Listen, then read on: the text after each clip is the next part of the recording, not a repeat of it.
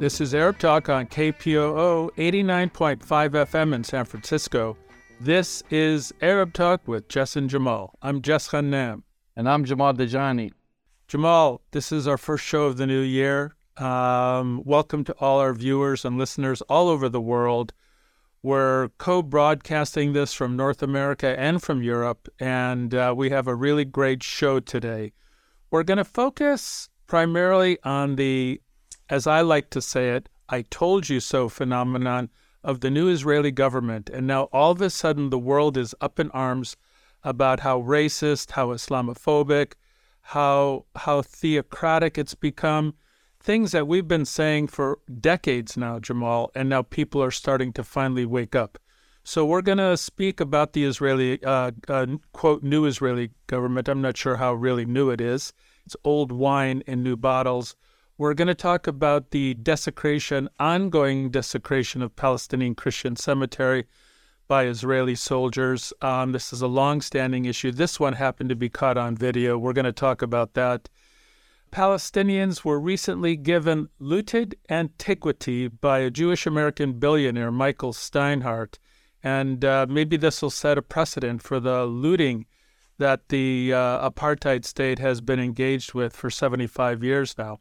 But before we talk about all of that, we're going to uh, watch a really wonderful interview you did with Richard Silverstein, who's the editor of Tikkun Olam, a blog that's discussing the new Israeli fascist government, and uh, Meir Kahane disciple Itamar Ben Gvir in his recent visit to the Al Aqsa, uh, the Al Aqsa Mosque, and the Haram al Sharif in uh, in Jerusalem. It's quite a good interview. That's right, Jess. Uh, he will actually decipher. I don't think it needs too much deciphering. The uh, basically what is this government is all about, and uh, especially you know the racist Kahanist uh, Ben Gvir. But also, I should add just quickly that if we have time, we'll talk also about Kenneth Roth the longtime director of Human Rights Watch, right, who recently Harvard Kennedy School denied him a planned fellowship, and and and why? Let's first watch uh, uh, Richard Silverstein. Recently, Israel's new government was sworn in with Benjamin Netanyahu returning to the prime minister's post 18 months after he was ousted. The new government is mostly defined by the rise of the Israeli extreme right. Two of its leaders, known for their racist and Jewish supremacist views, Bezalel Smotrich and Itamar Ben Gvir, have been appointed senior ministers. Smotrich was sworn in as the finance minister and will also serve as the minister in the defense ministry with authority over the military units in charge of civilian policy in the occupied West Bank.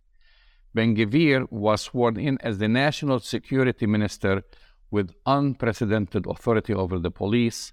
Per a coalition agreement, he will also be in charge of a new independent security force of border guard paramilitary units that operate in the West Bank and Israel. Joining us to discuss this and more is Richard Silverstein. Richard authors the Tikkun Olam blog which is devoted to exposing the human rights abuses committed by the Israeli national security state. His work has appeared in Haaretz, The Forward, the Seattle Times, the Los Angeles Times, and other publications. Welcome to Arab Talk, Richard. Thank you, Jamal. Thanks for having me. You've recently published this article entitled Judeo Fascist Coalition Affirms Inalienable Right of Jewish People to All the Land of Israel new Israeli government slaps US in face, explicitly rejecting two-state solution. Before we delve into the details, let me begin by asking you, how does this new Israeli government slap the US in the face? When Israel says that it has the inalienable right to be sovereign over all the territory from the river to the sea, that basically excludes the possibility of a two state solution it means that there will be only one state, uh, and it will be a Judeo supremacist state in which the Palestinian citizens will be subservient, as they are now. Palestinians in the West Bank will have no citizenship, they'll be stateless and pro- probably landless. The U.S., on the other hand, supposedly supports a two state solution. So if there can be no two state solution because of this new Israeli government's platform, then our policy means nothing. And the US government has done nothing to express its strong feelings about this. It's expressed vague uh, statements of concern for what's ha- happening. If uh, it delegates something down or makes unilateral uh, moves, that's state solution. But that's a useless kind of pablum. It, it has no meaning. The Israelis will take it as basically sort of fluff, and they will just go about what uh, they're about doing, which is uh, creating this supremacist uh, state from the river to the sea. Yeah, but you know, I mean, you started talking about the policy. I mean, uh, which is basically a crushing rejection of U.S. policy. I mean, this this goes beyond uh, Biden. I mean, this policy has been in the books for several years now, and uh, the response was from the Biden administration is is muted. I mean, do they have a plan, or or they're just going to let it go? And let Israel and let Netanyahu do whatever he wants to please, and then come to Washington D.C and and and and will be given a, a hero's welcome in Congress, like it happened uh, during the Obama administration. I think the difference here is that Biden really doesn't uh, care about the Middle East anymore, except for Iran. Um, he has planted all of his seeds in in the issue of China and Taiwan and Asia, to a certain extent Europe, uh, and of course because of Ukraine, uh, that's become a priority. But the Middle East is something he basically uh, has had experience with the failure in the Obama administration. And so he is downplaying that. And that's why the statements are so vague and so meaningless. Um, if Biden was really invested in this issue, engaged in this issue, um, there would be a much more vigorous uh, uh, response and a more vigorous policy. There's been no attempt to create negotiations between the Israelis and the Palestinians. And if you compare it to Obama, there were several serious attempts to uh, broker a peace uh, deal between the Israelis and the Palestinians, which, of course, Israel uh, eventually um, sabotaged. So um, there's no reason why Biden, Biden doesn't really care about this, except I mentioned Iran. So because we oppose an Iranian nuclear program, and Israel does too. So there's some effort to coordinate the approach to Iran, but that's really all that's important to it, Washington. I'd like to talk about the most egregious figures in uh, the new Israeli government. Uh, tell us about uh, Smotrich and Ben Gvir, their backgrounds, and why are they so dangerous? Well, let's talk about Ben Gvir first because he's probably the more uh, significant of the two. Uh, founder, uh, a, a disciple of Meir Kahana, an early member in Israel of Kach, his political party, which was ruled a terrorist party and uh, and and made illegal in Israel, and also uh, the U.S. Treasury put Kach on its terror list. Uh, and then removed it, of course, about six months ago, right before the fascist system came power. And Ben Gvir has boasted before Yitzhak Rabin was assassinated that uh, we will be coming for him, although he probably didn't mean exactly assassination because that hadn't happened yet. But um, he is a, I call him a Judeo terrorist because he has been the mastermind of many of the terror attacks on the West Bank, which has ended up with uh, uh, arson attacks against the Dawabsha family, which uh, murdered uh, almost their entire family and he has a young cadre called the Hilltop Youth, which go out and commit terror attacks, um, you know, vandalizing property, um, desecrating mosques and cemeteries. And um, he is the mastermind behind that. He has been cited and convicted of 50 different times inciting terrorism. And let's talk now about Smotrich. Smotrich is another Orthodox Jew who was, uh, during the Gaza withdrawal in the Sharon uh, when he was prime minister, and Israel was withdrawing from Gaza. There was a, huge, intense opposition by settler groups, and Smotrich was caught by the Shin Bet with a bomb in his car, mm. and he was transporting the bomb to the place where he was intending to plant it as a, uh, a protest against the uh, withdrawal. He was imprisoned for three weeks and detained by the Shin Bet and questioned by by them. He never served in the IDF because they wanted nothing to do with him. And Ben Gvir also was never served in the IDF. Now Ben Gvir has uh, charge of the military police, the border uh, patrol, border uh, police that you mentioned. And uh, Smotrich is basically going to control everything that happens in the West Bank, including the military presence on the West Bank. So it's just a uh, it's just a completely insane situation politically. You wrote um, that these are the fundamental principle of this national government. I mean, actually, you're quoting from what they publish. Uh, the Jewish people have sole and inalienable right to all territory of the land of Israel. The government will advance and develop Jewish settlement in all parts of Israel, the Galilee, Negev, Golan, and uh, the the West Bank. Does this mean that Israel is now consolidating and solidifying its Jewish supremacy and apartheid status? I mean, absolutely. I mean, before it's just like, yeah. you know, they're absolutely around it. Yeah, they've been, you know, talking on and off about uh, they're trying to dispossess the Bedouin in the Negev from their villages where they've lived in for for uh, generations, and they're trying to move them uh, from the, these villages that they've had so that they can Judaize and create uh, Jewish settlements and colonies in the Negev. Uh, the Druze and, and the Golan have been living there for generations, and Israel has been trying to plant new Jewish settlers and settlements in the Golan. And in the triangle in northern Israel, which is really the heartland of the Palestinian presence in Israel, they also want to Judaize uh, that area.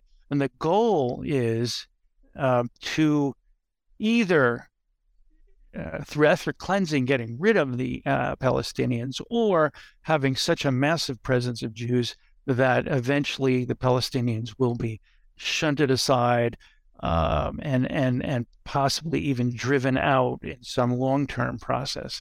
Um, yes, this is a perfect example of Judeo supremacy and its incipient ethnic cleansing as well. Talk to me about the proposed override law, which, according to your article, would eviscerate Israeli Supreme Court and rule of law. Well, the Israeli Supreme Court is a little bit less powerful than the U.S. Supreme Court, but what it can do is it can rule on laws and say they're I won't call it unconstitutional because Israel doesn't have a constitution, but it can say this is a violation of what's called the basic law. So, in effect, it's ruling these laws um, impermissible, and uh, the the Knesset can't uh, enforce the law.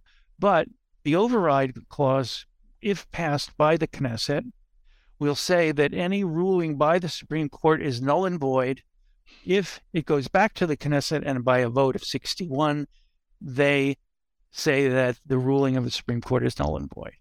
So, w- what that does is it renders the Supreme Court irrelevant it renders the rule of law completely uh, dismantled and it renders an independent judiciary uh, null and void. So um, you have then, you don't have an executive branch like you do in the US, but you have a legislative branch and you have a judicial branch. And the judicial sometimes exerts some kind of restraint on the legislative. In that eventuality, there's no judicial branch and the legislative people do whatever the hell they want. So basically, what they're proposing is really to get rid of the Supreme Court. I mean, you know, if you have if you have the control over the Knesset, uh, you'll you'll get the 61 votes. Of course. And uh, what I'd like to say is that it'll leave the Supreme Court, you know, determining traffic tickets and tickets for dog, you know, dogs going, uh, their owner letting their their dogs go. So that's what the Supreme Court will be left with. It, it will be a laughing stock. And, you know, liberal Zionists like to talk about the Supreme Court upholding human rights and um, sort of upholding the liberal, humane values of the state of Israel and the democ- democratic values of the state of Israel. But, you know, they won't be able to even say that anymore. Uh, this is a naked, avowed, uh, avowed fascist government, which is going to uh, place all power in the prime minister and the Knesset and the um, and the cabinet. Um, there will be no other forces in society that will restrain them. There won't be the the press will be uh, completely emasculated. They've already, by the way, they've already arrested an, an Orthodox Jewish reporter because he wrote a tweet in which he said Palestinian resistance, violent resistance, is legitimate. They arrested him. They questioned him for six hours in a police station. So this is what's going to happen to the media. Well, well, actually, this is what I was going to get into next because other racist and authoritarian trends that are alarming are the stance, uh, for example, towards LGBT citizens and the and the proposal to censor or shut down independent press. There is actually a proposal to do that. Yeah. Well, um, what the, uh, the things that are really alarming to me are, first of all, homophobia. There is going to be a minister who wants to cancel the gay pride parade that happens every year in Tel Aviv and Jerusalem. He wants to cancel all of that. He wants to create a Jewish national identity, which through the education ministry will be uh, inculcated in students. Um, and by Jewish national identity, they mean this Jewish pride, that this Kahanis concept of Jewish power and Jewish pride. Um, there are uh, uh, one of the major rabbis in Israel yesterday said that um, that uh, LGBT uh, people in Israel are a a disease, um, and he's an important rabbi in in Israel. Um, and there were another major rabbi who had been a chief rabbi at one time, um, also said it was shameful to have a speaker of the Knesset who's gay. Now, the, the speaker of the Knesset is a far right wing guy, but he is homosexual. And this rabbi told all of his followers, a lot of followers, very powerful rabbi, that this was shameful and that should never happen. So you have homophobia, then you have misogyny, because they're going to in, impl- uh, implement uh, public transportation and public settings where women are going to be segregated from men. So if you want to talk about Rosa Parks in the back of the bus in the South, and ending Jim Crow and her resistance, the women in Israel will be forced to sit in the back. Of, well, they'll be sitting in a bus where they'll not be allowed. Uh, the men will be in their own buses, and the women will be separate and not allowed on uh, buses with men. And in, in other uh, public settings, also the women will be discriminated. But the, another thing is there are women who serve in the IDF. If this plan goes into effect, no more women allowed in the IDF. So you have a country that made a claim to being a Western country and like to see itself that way and compare itself to Europe, but it's going back. I mean, you could compare it to Iran probably in terms well, of it. Well, why there is no outcry uh, in in the West, especially from the uh, you know, supporters of Israel. I mean, we hear the outcry uh, directed towards Iran. Uh, you know, recently with the demonstrations uh, by women in Iran, there's a lot of uh, media coverage. But uh, I mean, what you're what you're saying, only very few people know about about this. Well, it's true. The the European Union has been basically ineffective and uh, uh, useless on, on this issue. Everyone seems to be cowed by possibly by the Israel lobby in the United States, and UK has a strong Israel lobby presence as well. Germany uh, has its guilt over the Holocaust, which has turned it into a pro-Israel uh, state, which uh, penalizes and uh, criminalizes Palestinian voices in Germany and even Jewish voices that are anti-Zionist in Germany. So the, the, Israel has manipulated a situation around the world where it's uh, emasculated a lot of the opposition. You have opposition in the grassroots, but in terms of governments, in terms of uh, prime ministers, they're all uh, cowed uh, about um, um, being very strong about this issue. There is this uh, kind of thinking, uh, especially right here in the United States, that, yeah, we recognize that uh, Israel brought in a very extreme right wing government. But hey, we know Netanyahu, Netanyahu, Benjamin Netanyahu, our darling, he's not going to allow this to happen. He said that he'll protect the LGBT rights and, and then we'll, we'll kind of, he'll, he'll make things uh, better. I mean, do, do you believe in anything uh, of this sort? when Netanyahu started his career uh, after he came back to the U.S. from the U.S. to Israel, the first job he had was the manager of a uh, furniture store. Mm-hmm. So um, he's a salesman. and uh, he's used to saying whatever he needs to say to persuade people to buy the product. And he's been very successful at uh, at, sort of pulling the wool over the eyes of the Israeli, uh, not only the Israeli voters, but also of the entire world. And so the fact that he's been so successful is when you hear statements like that, um, yes, Netanyahu is the mature adult in the room, and he's dealing with all these sort of recalcitrant uh, teenagers like Ben Gvir and Smotrich, and they're going to whip them into shape, and he's going to control what they do. That's not true at all. And here's a perfect example: Ben Gvir, who uh, one of his main platforms is that Jews must be able to go to Haram al Sharif when they want to and do what they want to do, even to pray uh, on the Temple Mount on, on Haram al Sharif, which is a desecration, act of desecration in terms of Muslims. So he announced three days ago, I'm going to the to what they call, what the Israelis call the Temple Mount, and I'm going to uh, stake a claim to Jewish sovereignty on the, on the Temple Mount. So Netanyahu met with him, and uh, there were there were cries of alarm, and this shouldn't happen. And the U.S. warned Netanyahu it shouldn't happen. Guess what? Netanyahu said to him, "You can go there, but you first need to consult with the security people. So the security people told him, You're going to the Temple Mount. You're going to spend 15 minutes there. You're going to go when nobody else is there. You're going to leave, and you're going to be able to say, I went to the Temple Mount. I planted my Israeli flag there. And that's exactly what happened. Despite the fact that Netanyahu said he won't be going, don't worry, I've got it under control. Guess what happened? Ben Gvir did exactly what he wanted to do. Concurrently, the, uh, the UN has just voted in favor of having the ICJ provide an opinion on the legal consequences of Israel occupation of uh, Palestinian land. How will this impact the new government? Well, there's two elements here. Uh, one important one is that there were 87 votes in favor of asking the ICJ for a ruling about whether the occupation uh, was illegal.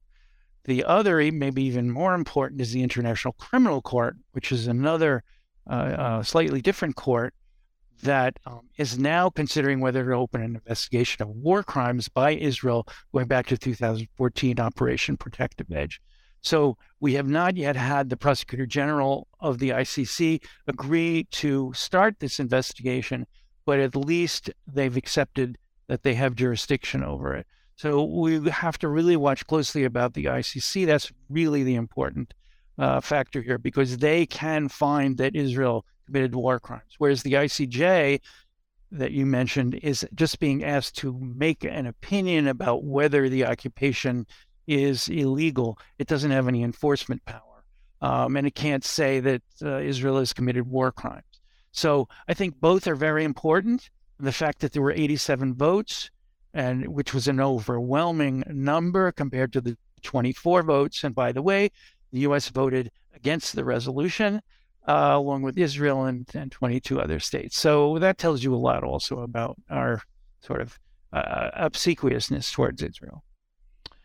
What do you think is the most effective way to bring Israel in line with international law? I mean, uh, I mean, if you can bring them in line with international law, through the United Nations uh, and uh, you know through other means. Uh, is it BDS or is it pressure from the United States or pressure from the EU? Well, this is a very difficult issue, obviously, because when you have a fascist government, you think about Nazi Germany and and uh, fascist Italy. Um, the only way that they were toppled was by war. Uh, there's obviously not going to be a war against Israel um, by by the, the, countries that oppose what it's doing. Um, so the uh, the other options are the ICC um, trying to keep pressuring international bodies as Israel goes farther and farther to the right um, to take more active action. BDS is of course another uh, very important legitimate uh, cause if we can get uh, financial investment to stop from bank international global banks and global entities. Um, if we can, for example, what what I've called for is for states, if they really object, call recall their ambassadors, cut off relations with Israel. We may not be at that point where that's uh, an acceptable kind of point of view, but um, regarding the Ben Gvir visit, the, the, governments around the world have denounced this, and the United Arab Emirates has called for a hearing before the Security Council. So these are the kinds of actions which have to be ratcheted up. There has to be constant pressure against uh, uh, against the Biden administration and the other European countries, and, and um, for them to be more aggressive about this. And uh, it's a very complicated issue because Israel is very powerful. It has the ninth uh, strongest army in the world, uh, very strong, thriving economy. So, from its point of view, it can just sit there and do whatever it wants. So, um, we're, we're not going to be able to move Israel very easily. It's going to be a very long term process, I'm afraid. Uh, one final question. Ben Gvir is uh, a loose cannon, even uh, you know, for the for Benjamin Netanyahu and the Israeli government. Uh, he didn't, as, as you've mentioned, you know, he decided to go to Haram Sharif, and the, the government just ha- has barely been sworn in. Uh, what if he decides to come to the United States? And uh, and and this is the question: How will the USA allow him to come uh, to come in, having been indicted uh, with a, 50 charges, you know, of a criminal record?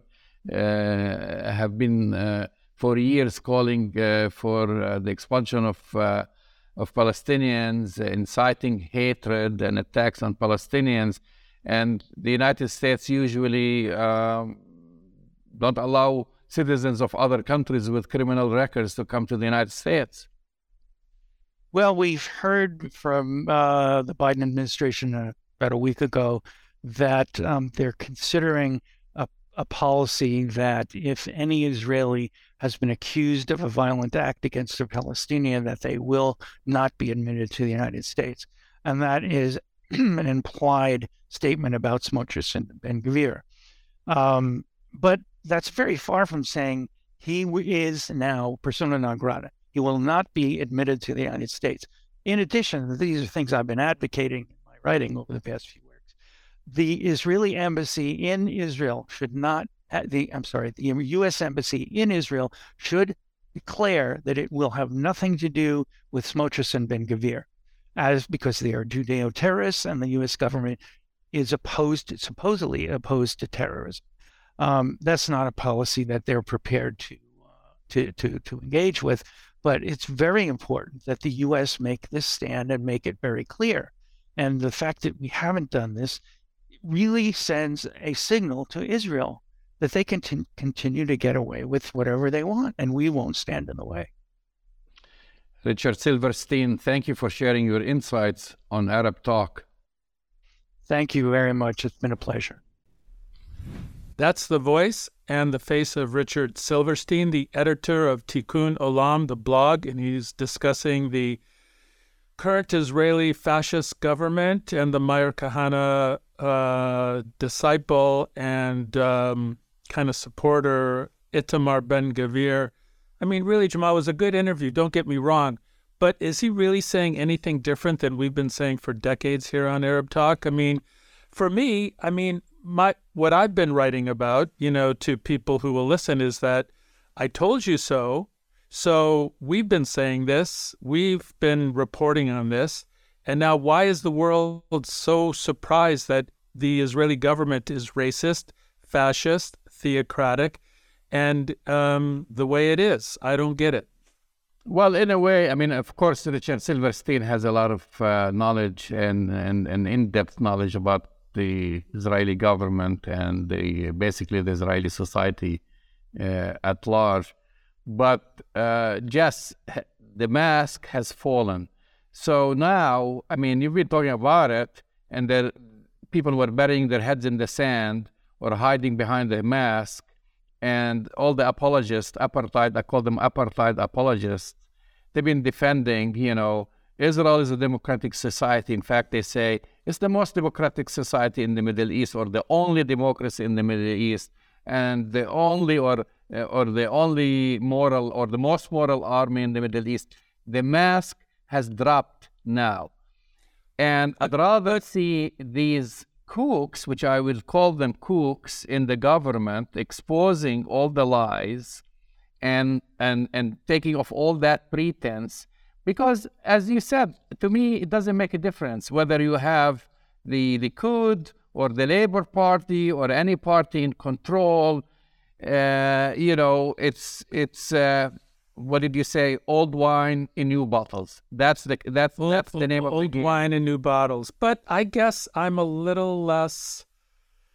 How shall I say this? Um, I, I'm still kind of of the opinion that you know this is something that we've been saying for so many years now and so many decades, and and to say that the mask is off, the mask has come off for decades. The mask has been off for a very long time, Jamal. To you, How many to times? you, to you, to me, and people who know and can see through the mask.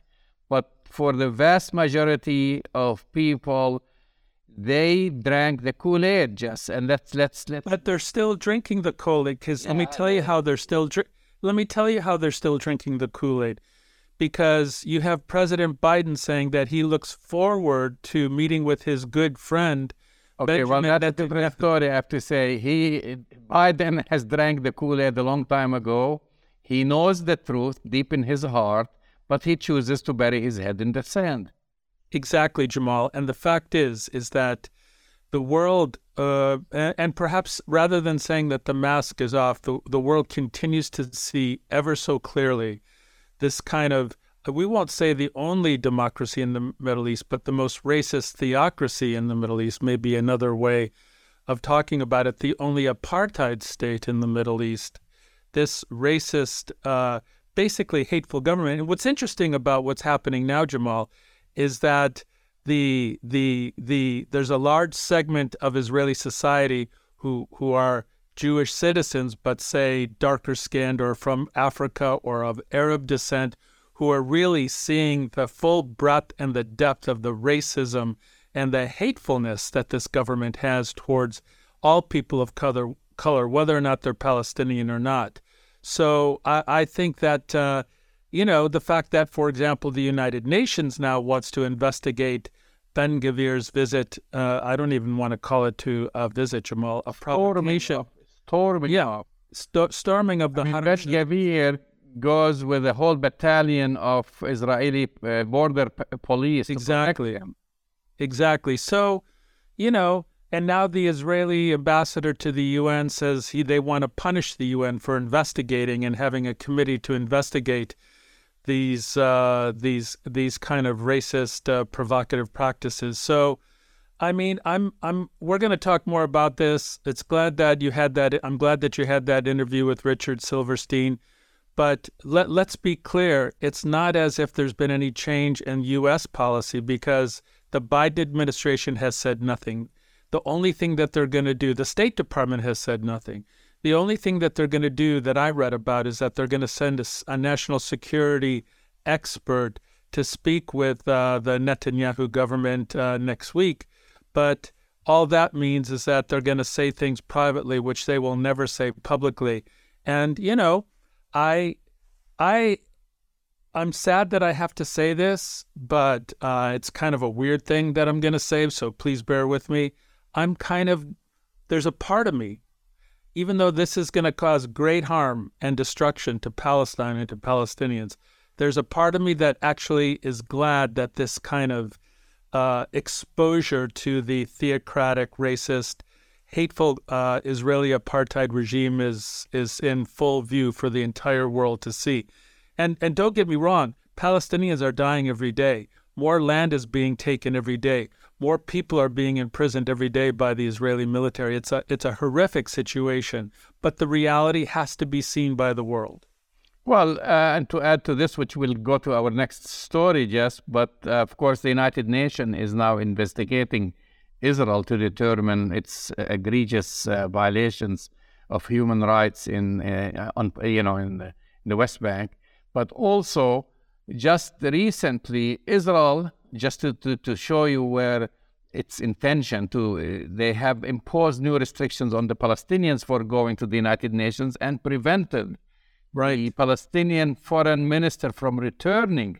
Right. Mr. Maliki, they told him his basically entrance visa has been canceled. So, and of course they have, they have, I mean, this is basically, this is, you know, I mean, we always, we've always said that the Oslo Accords are not worth the paper that uh, they've been written on.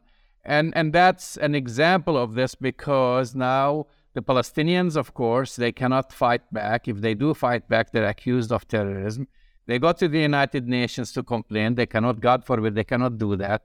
They want to go to the International Criminal Court to complain.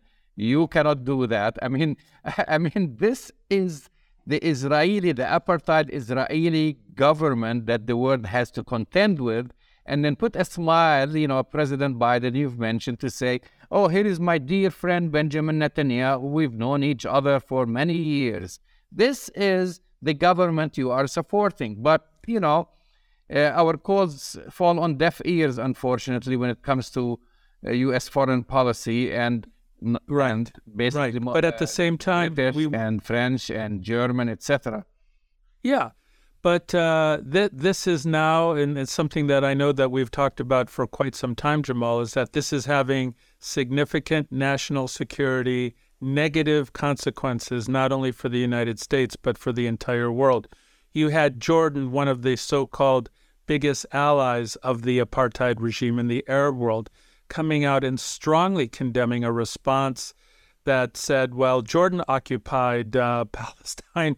Why shouldn't we?" It was a it was a crazy statement. So you had the one of strongest allies condemn the the the the the, the kind of apartheid regime. And then you had Oman. This is a story that kind of went below the radar, but it's important to talk about the new kind of ruler in Oman basically criminalizing uh, kind of normal trade relations with the apartheid regime. And Oman was supposed to be kind of a light Abraham Accord uh, party. You know, they were supposed to be one of the Arab countries in the Gulf that was kind of, you know, playing, you know, economic ball with the Israelis. They've come down really strong in terms of their public statements. So I, I would say that the, um, and we've talked about the Morocco and the other Abraham Accord countries who are, you know, uh, rethinking their kind of support of this uh, apartheid uh, uh theocratic regime. So it's it's going to have negative consequences. It's changing the geopolitics of the region. The Israeli apartheid regime is cozying up with Russia right now. So let's we're going to continue to really we, call we, this out. We've seen where uh, uh, where these Abraham Accords just and the so-called normalization at the World Cup. We've seen the sentiment exactly. of the Arab masses at the World Cup. So uh, for our viewers and listeners, there's a major difference between what governments do and what the populations really uh, feel, and and that sentiment and feeling and the support uh, for Palestine was very obvious, and the rejection of uh, apartheid Israel was very visible. I mean, you couldn't deny that. So they can play all these games uh, that they that they want. They're not going to win the hearts of the of, of, the masses. Moving on to our next story, Jess CCTV footage uh, from the Jerusalem Protestant Cemetery showed Israeli colonial settlers smashing crosses and throwing stones and marble on graves in occupied East Jerusalem over the New Year Eve holiday. Uh, basically, this is a historic uh, cemetery. It's uh, you know it's uh, right, right. I think was was set up in the the 1800s, and um, did you hear that story being covered on Fox Nothing, News, CNN, nothing, any of that footage. Nothing, nothing. A complete silence about this, and uh, it goes to show you that the apartheid regime is an equal, hateful uh, regime against Palestinian Muslims and Palestinian Christians. In fact, it doesn't matter if you're a Palestinian Christian or Muslim. They're going to the the colonial settlers will attack and and attempt to desecrate and uh, you know engage in their hateful in their hateful actions against any Palestinian, irrespective of their hate.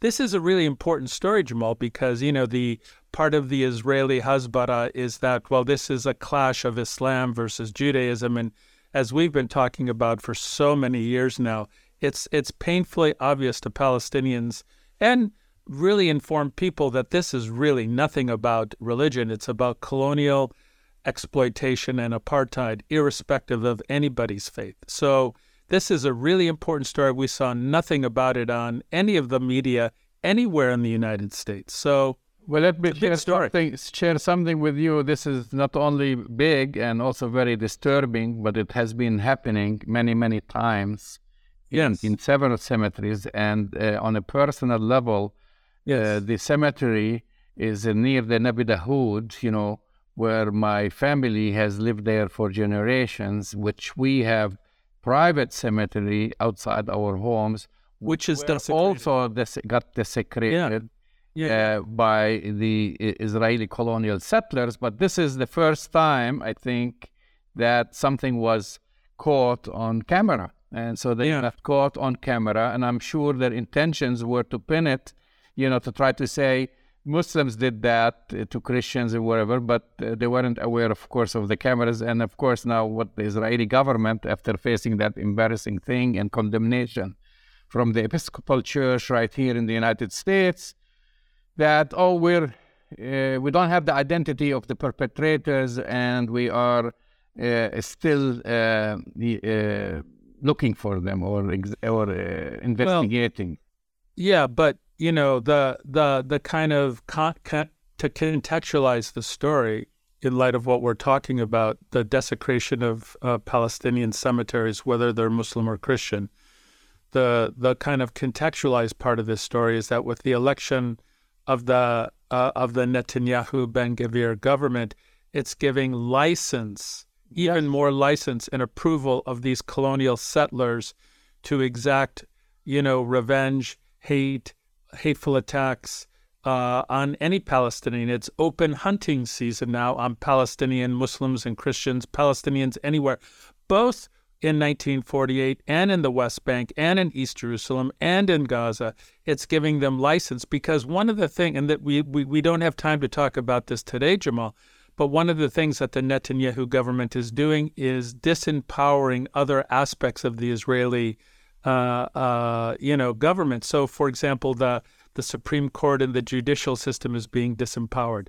Other, uh, you know, offices of the state are being disempowered, giving more power to the executive, uh, Netanyahu, and his cabinet members who are flat out Kahanas, racists, you know, kind of, um, you know, white supremacists. There's no other way to call it. These are European white supremacists who are who are running the asylum now, Jamal.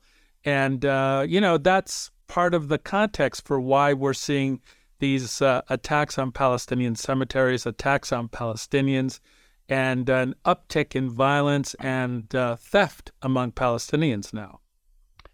That's right. And in another watershed event, and, uh, and uh, actually, this is something for me to look at, uh, to examine more, just because it's it's yeah. Uh, it's a first. Uh, the U.S. gave back to Palestinians yes. looted antiquity by the possession of Jewish American billionaire hedge fund manager Michael uh, Steinhardt. I mean, will this set a precedent to go after others? I mean, we know that there are thousands and thousands of looted antiquities, starting from pre 1948 to 1967. Uh, you know, when Israelis were looting left and right when they came to the to the West Bank, uh, uh, and and infamous uh, in, for that is Moshe Dayan, who was their defense yeah. Uh, minister. I mean, he had a, um, he used to brag about his collection. And of course, those are looted antiquities taken from Bethlehem, from Jerusalem, from Jericho, and so on. And somehow they made their ways because they're worth a lot of money to collectors right here in the United States and in Europe. And and this is the first time. It just I don't know why they they selected one, which is one object, which is uh, described as a cosmetic spoon tool uh, carved from ivory and dating between 800 and 700 BC, and it used it was used to ladle incense on fires and uh, and braziers at rites, uh, you know, uh, venerating the gods and, and the dead. A winged figure was etched on it. And they Yeah. gave it back to the Palestinian Minister of Tourism and Antiquities, uh, Rula Maaya, uh, who met with the American delegation. I, I'm sorry for being so. Um, let's see again. I have to be careful about my choice of words. Uh, so uninspired by this story, Jamal, because I think this is uh, Israeli Hasbara. I don't see it as setting any precedent. There are thousands and thousands of looted antiquities at uh, the apartheid state, and uh, Israeli apologists like Michael Steinhardt have, and the fact that they give one spoon back to a Palestinian minister and they have this, you know, grand kind of news conference about it. I'm sorry, it's it doesn't inspire me to feel good. It doesn't inspire me to feel like there's going to be a wholesale reclamation and return of Palestinian stolen antiquities. And let's let's not Well, I mean, to me, it's diff- a little bit different just because this is the first time that they didn't decide to look the other way. Because, as you know, they are uh, the uh, uh, the FBI or or Oh yeah.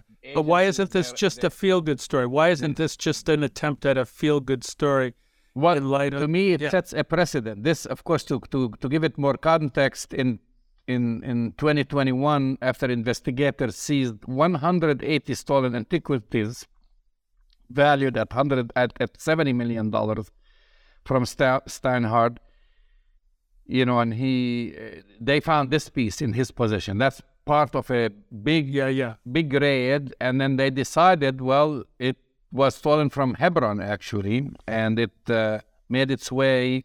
It uh, it uh, surfaced on the international art, art market back in 2003 Right. when uh, Mr. Uh, Steinhardt bought it from an Israeli antiquities dealer who has been accused of dealing in hundreds of illicit uh, Middle Eastern treasures, at least 28 of which were sold to Mr. Steinhardt.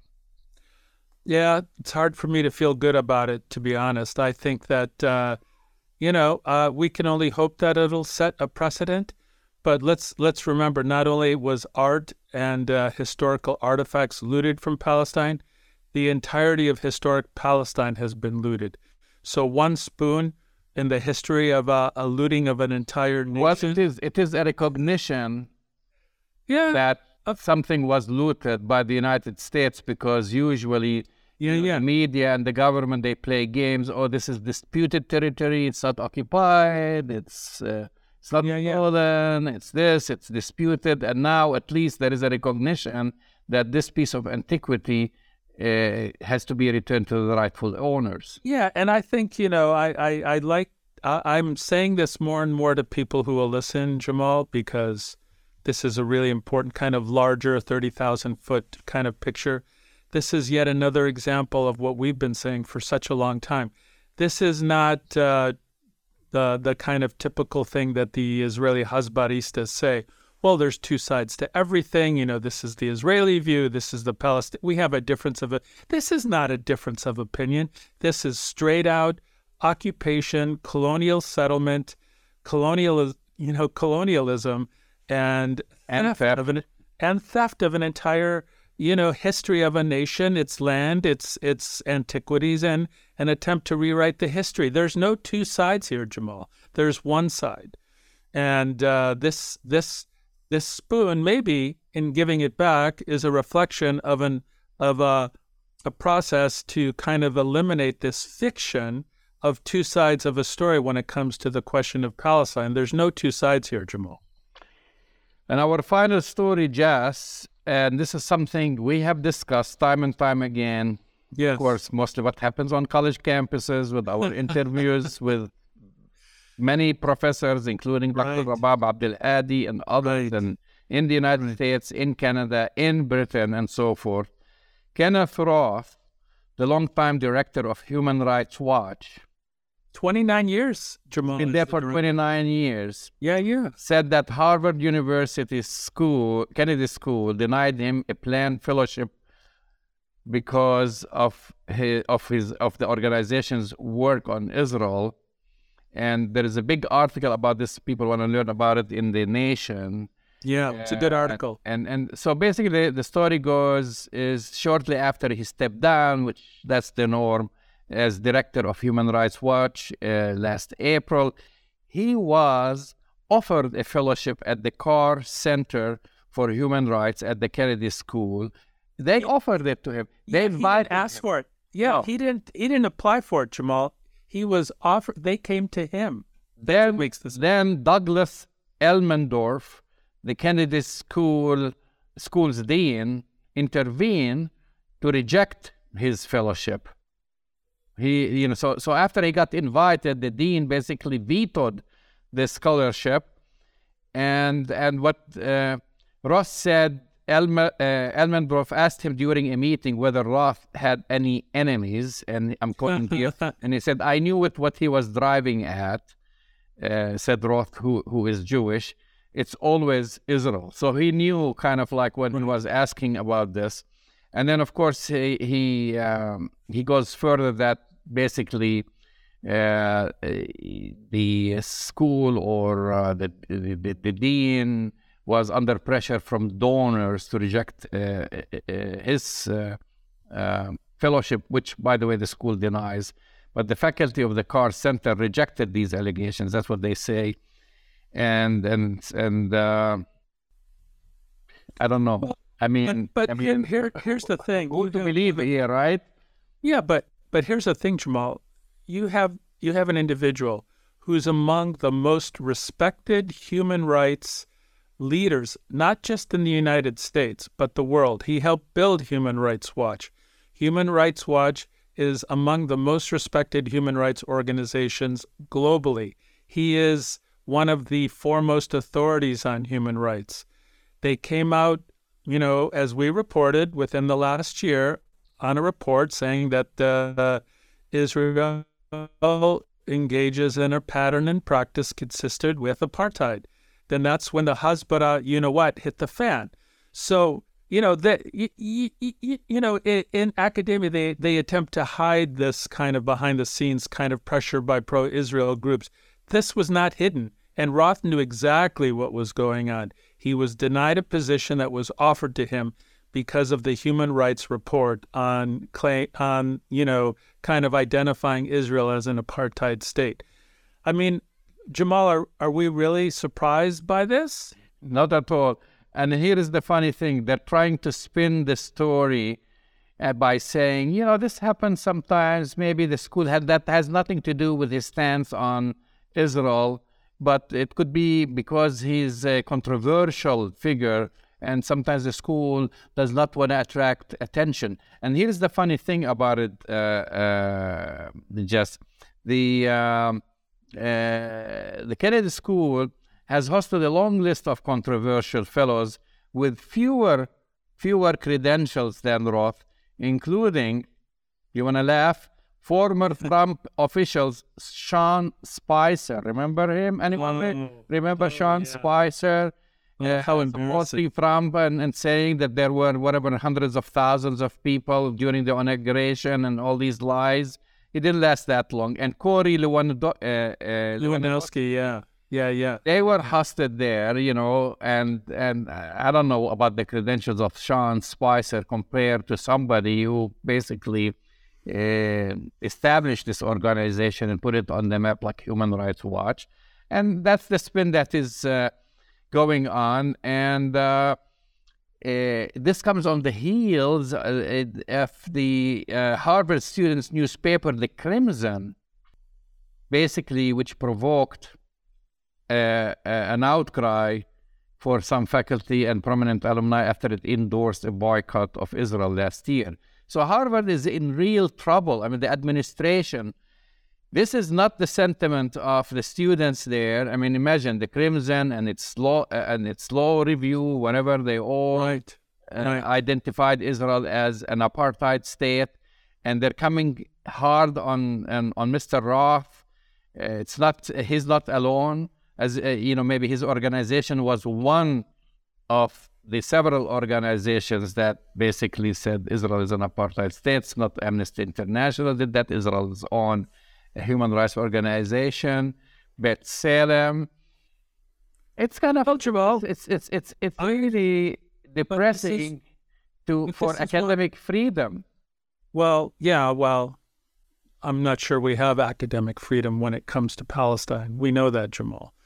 But again, I'm going to sound, this is going to sound somewhat cynical, but uh, I'm kind of, even though I feel sorry for Roth because I think he's just an extraordinary human rights activist, kind of glad it happened. Again, it's part of this thing that we continue to talk about that this needs to be exposed. And this is an obvious example. It came out in The Nation. You know, maybe it didn't come out on CNN or CBS or NBC or anything like that. But this will come up in other academic. Uh, this will come up in other academic spaces to be talked about, and I can assure you that um, the sentiment of Elmendorf and Harvard does not represent the totality of what the academic community feels about the apartheid state of Israel. Um, so they conti- the the Hasbaristas in Israel continue to overplay their hand, Jamal. They never miss an opportunity to shoot themselves in the foot and overplay their hand. This will come back. This will backfire on them as as all these others have. You've been listening to Arab Talk on KPOO San Francisco 89.5 FM. Go to our website, ArabTalkRadio.com, to download the latest shows, and we will talk to you next week. We'll see you next week.